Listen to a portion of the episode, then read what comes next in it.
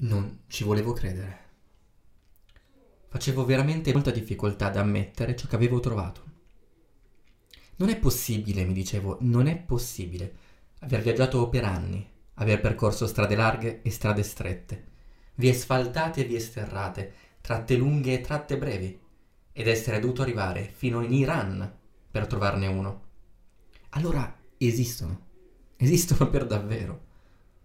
È valsa la pena arrivare fin qui? Prima di separarci mi ha teso la mano, ma no, non bastava. Io dovevo abbracciarlo. L'ho abbracciato forte e stretto, e a voce bassa nel suo orecchio gli ho sussurrato Grazie. Grazie, grazie dei tuoi servizi, grazie di esserci, grazie di essere, grazie di avermi fatto recuperare la fiducia nell'umanità. Ero appena arrivato a Teheran e per la prima volta nella mia vita avevo incontrato un tassista onesto. Il suo nome era Mehdi ed era venuto a pescarmi quasi fin dentro l'aereo. Avevo già un'idea del prezzo che mi separava dal centro città e stavo già puntando lo stand dei taxi prepagati, che segnava qualche dollaro in più. Non avevo voglia di contrattare, dopo due giorni senza sonno. Ti serve un taxi, amico? Aveva chiesto Mehdi affiancandosi mentre camminavo in direzione dello stand. No, grazie, prendo il prepagato, avevo risposto. Il prepagato, ma sei pazzo? Effettivamente 20 dollari erano tanti. Erano tanti perché in 18 mesi asiatici la mia media di spese giornaliere era stata al di sotto di quella cifra. E spenderli per mezz'ora di viaggio era qualcosa che non volevo mi venisse ricordato. Erano tanti. Soprattutto dopo un rischiato arresto e 17 ore tra voli ed aeroporti che mi avevano portato fin qui. Soprattutto sapendo che ero all'ultimo mese di un viaggio durato quasi 5 anni e soprattutto sapendo che l'alternativa era dover litigare per un prezzo giusto e magari dover discutere di nuovo a fine tratta, come fino ad ora era accaduto nel resto del continente. Se esci, costa 15, continuava Medi. Se esco con te, vuoi dire? Aveva cominciato anche lui a notare la mia diffidenza. Era una brutta cosa questo pregiudizio che avevo sviluppato dalla, dalla scomparsa del tassametro. Ma in mia difesa, quella dei tassisti onesti era una specie di cui ancora mi mancava la conoscenza.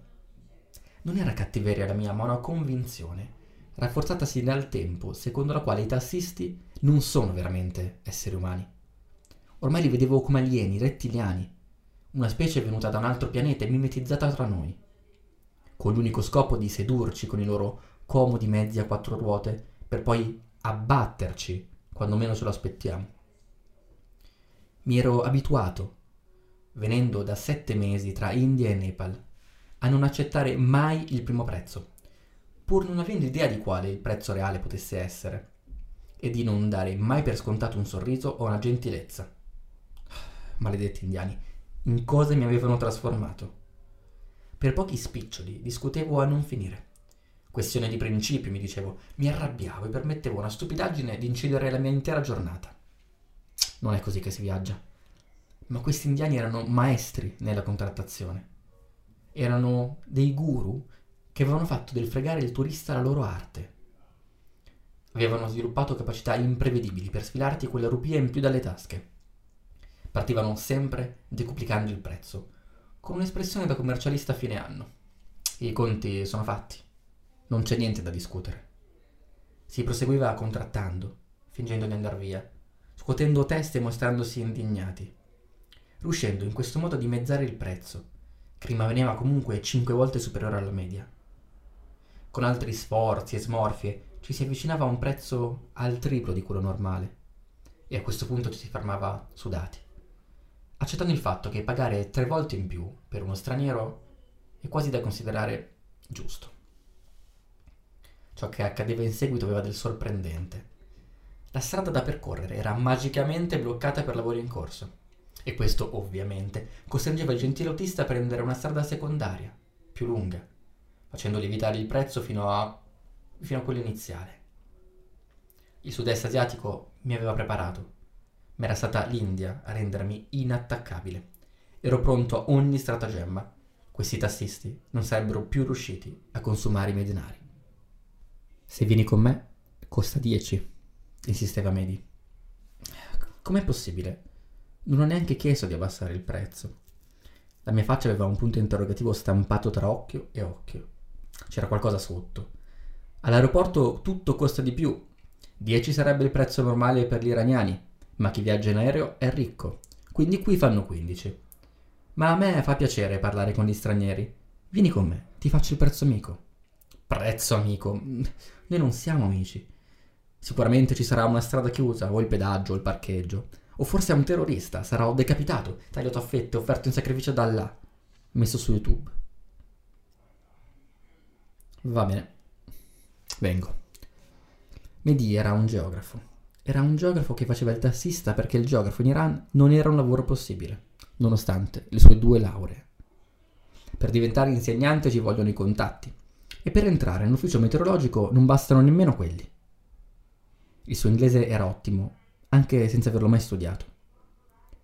Non arrivano molti turisti qui, ma con quei pochi che incontro mi piace parlare, se me lo permettono.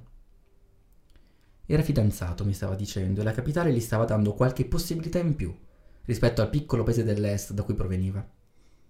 Mi raccontava come alla fine dei conti gli piacesse la vita nella megalopoli, in una città caotica che in qualche modo rende tutti anonimi. A volte faccio il vino. Mi diceva forse per farmi capire che le nostre culture non sono poi così distanti. La strada verso il centro città era lunga e dritta, sembrava coperta di polvere ma forse erano solo i colori desertici a darmi questa impressione. A un certo punto, alla nostra destra stavamo passando vicino a una struttura maestosa, dalla quale quattro torri dorate bucavano il cielo. Vedevo bandiere sventolare, una grande cupola al centro luccicare al sole.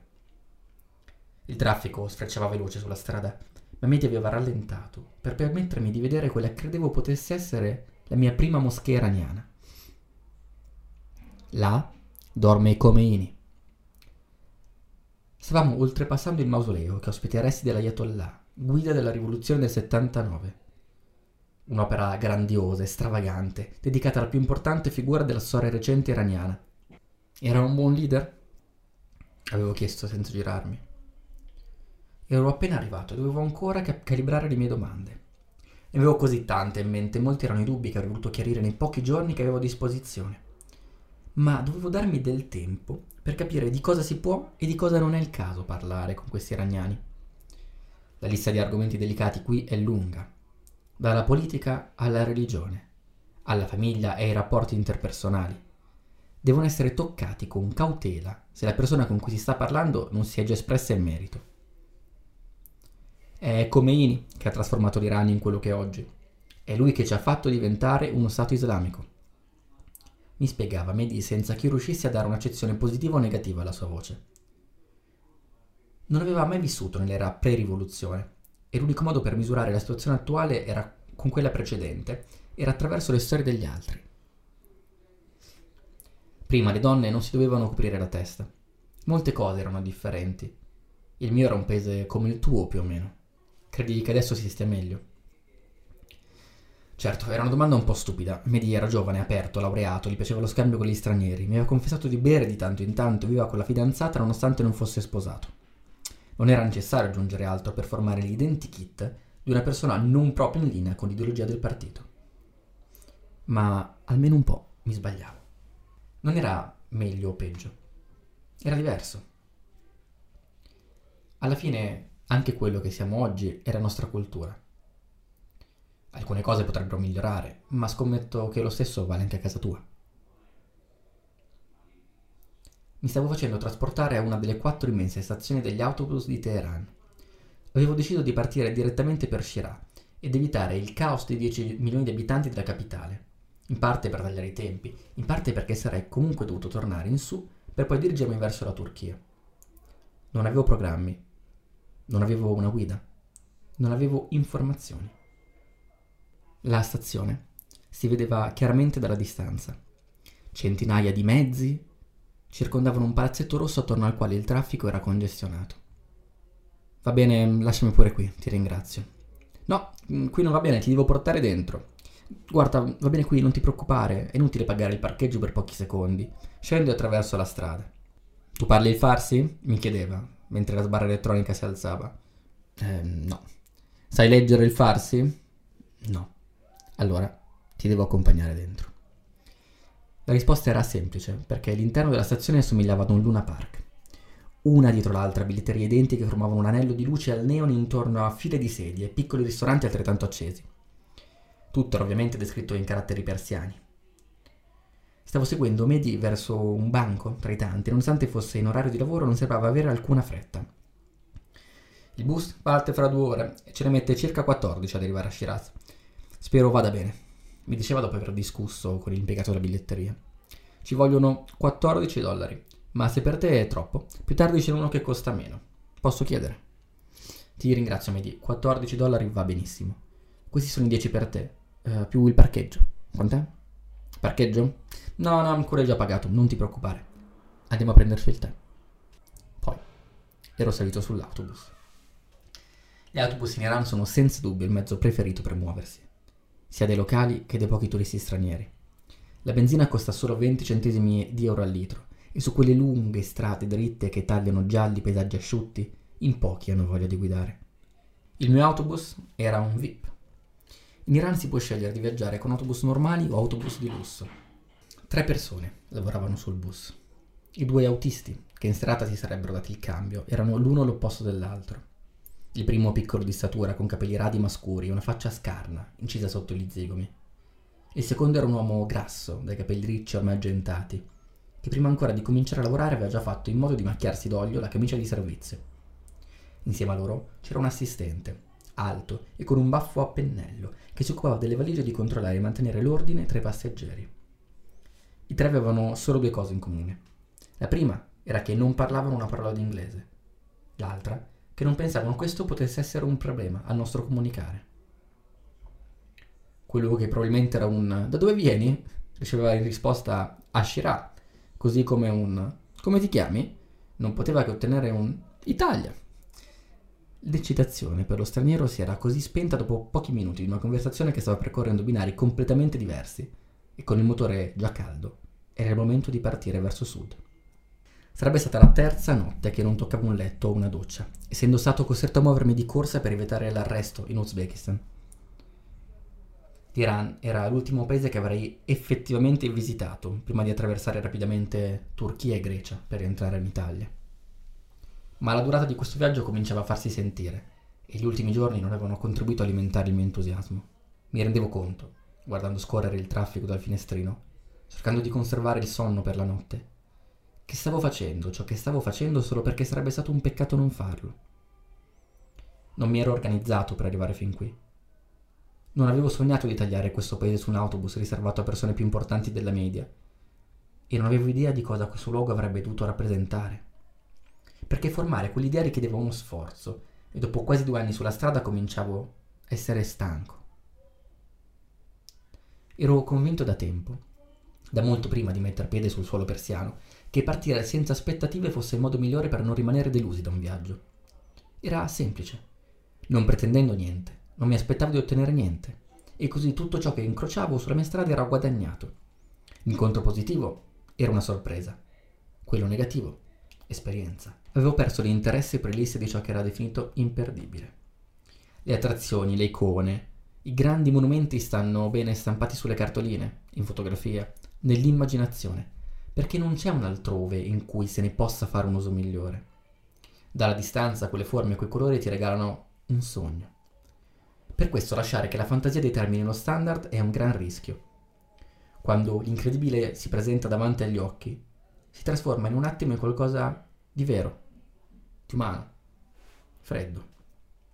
L'ultima Lonely Planet risaliva una decina di paesi prima e non trovo più motivazione nel tentare di scalare l'elenco dei must do le energie che questo viaggio stava costando dovevano valere qualcosa in più. L'unica cosa che avevo voluto negli ultimi mesi era una storia. Una storia che mi permettesse di interpretare un luogo attraverso un filtro unico. Una storia originale, fatta di rapporti personali, incidenti e deviazioni. Ma soprattutto, volevo una storia che fosse mia. Una finestra da cui nessun altro aveva ancora guardato. In mancanza di mete incognite rimaste da esplorare, Speravo di trovare una prospettiva diversa da cui osservare i luoghi già visti. Una storia, però, non si calcola né si cerca. E così aveva avuto inizio un gioco di pazienza, che mi aveva portato a viaggiare lentamente, nella speranza che il tempo mi avesse dato accesso alla situazione più inis- inusuale, nuova. Purtroppo per l'Iran le cose si erano messe in modo diverso e mi erano rimasti solo una decina di giorni. Sicuramente non abbastanza per lasciarsi trascinare dagli eventi. O almeno, così pensavo. Un altro bicchiere di Arak. Angelo Zin. Il primo testo, oserei dire, ipercontemporaneo e di un viaggiatore vicino uh, a me, almeno vicino anagraficamente, perché è un ragazzo italiano uh, che ha fatto questo viaggio nei suoi vent'anni. Questo libro è uscito, credo, quattro anni fa, se non ricordo male. Quindi è il primo incontro con qualcuno uh, con cui mi posso relazionare in maniera praticamente diretta. Non è un grande viaggiatore del passato, um, non è come Magris, è un, un viaggiatore con un'esperienza uh, unica e irraggiungibile. È un ragazzo, è un ragazzo che ha deciso di investire gran parte ormai de- della sua vita da adulto uh, viaggiando, senza un- una casa fissa, senza una meta, uh, per cercare di costruire la propria identità e la propria esperienza del mondo, per vedere. Um, ed è bellissimo, la lettura è stata lunghissima, quindi non, non, non dirò tantissimo, ma le ultime parole, il, questo suo manifesto al modo di viaggiare sono secondo me molto interessanti. Come abbiamo ripetuto più volte, nella nostra epoca sembra ormai impossibile esplorare qualcosa di nuovo. I tempi della frontiera sono finiti ormai da più di cent'anni e quindi il confine del viaggio, il confine che vogliamo attraversare è quello con noi stessi, è quello con la storia.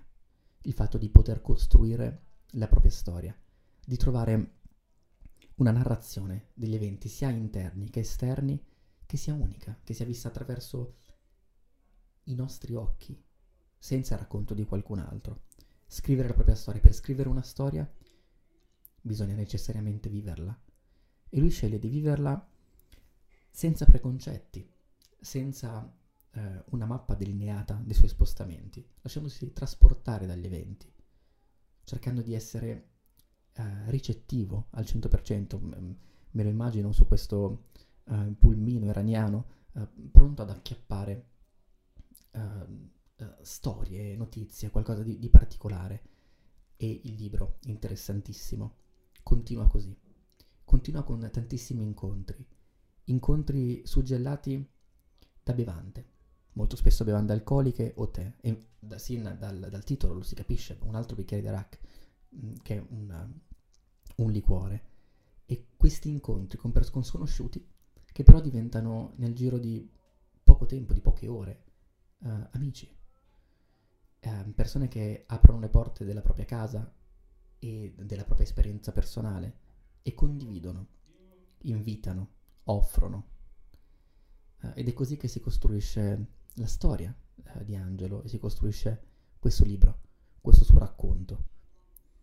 E mh, il mio consiglio uh, rinnovato nel, veramente nel, nell'esplorare, nel, nel leggere uh, questo libro in questi giorni in cui siamo rinchiusi in casa um, è, è, veramente forte. uh, leggetelo, fatto. L'ha scritto tra l'altro uh, molto bene, con una delicatezza e un'ironia interessanti.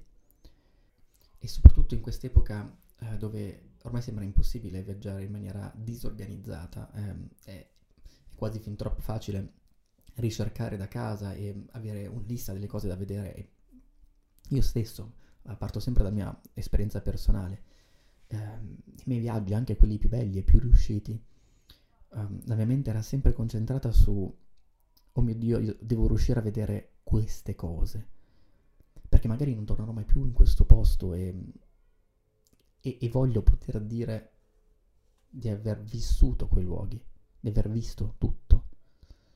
Um, e l'insegnamento, secondo me, che può dare un libro come questo è non, non fasciamoci la testa su, dobbiamo vedere ogni singola cosa, ma cerchiamo di di vivere il momento, di farci trascinare. E magari sì, ci porterà a vedere questo monumento, però è bello anche il, il modo in cui lui um, parla dei, dei monumenti, del, delle grandi cose, uh, delle istituzioni del turismo, che um, rischiano di diventare poi uh, dei grandi fiaschi, perché non è lì la sorpresa, la meraviglia, come nel, nel libro precedente che abbiamo letto, quello di Bevilacqua, uh, la meraviglia molto spesso la si incontra negli incontri con qualcosa di totalmente inaspettato, in una radura nel bosco o un incontro su un, un treno. C'è tanto ancora da, da, da scoprire e da, ed esplorare nel mondo e quel tanto sono gli incontri con le persone, gli incontri con i luoghi.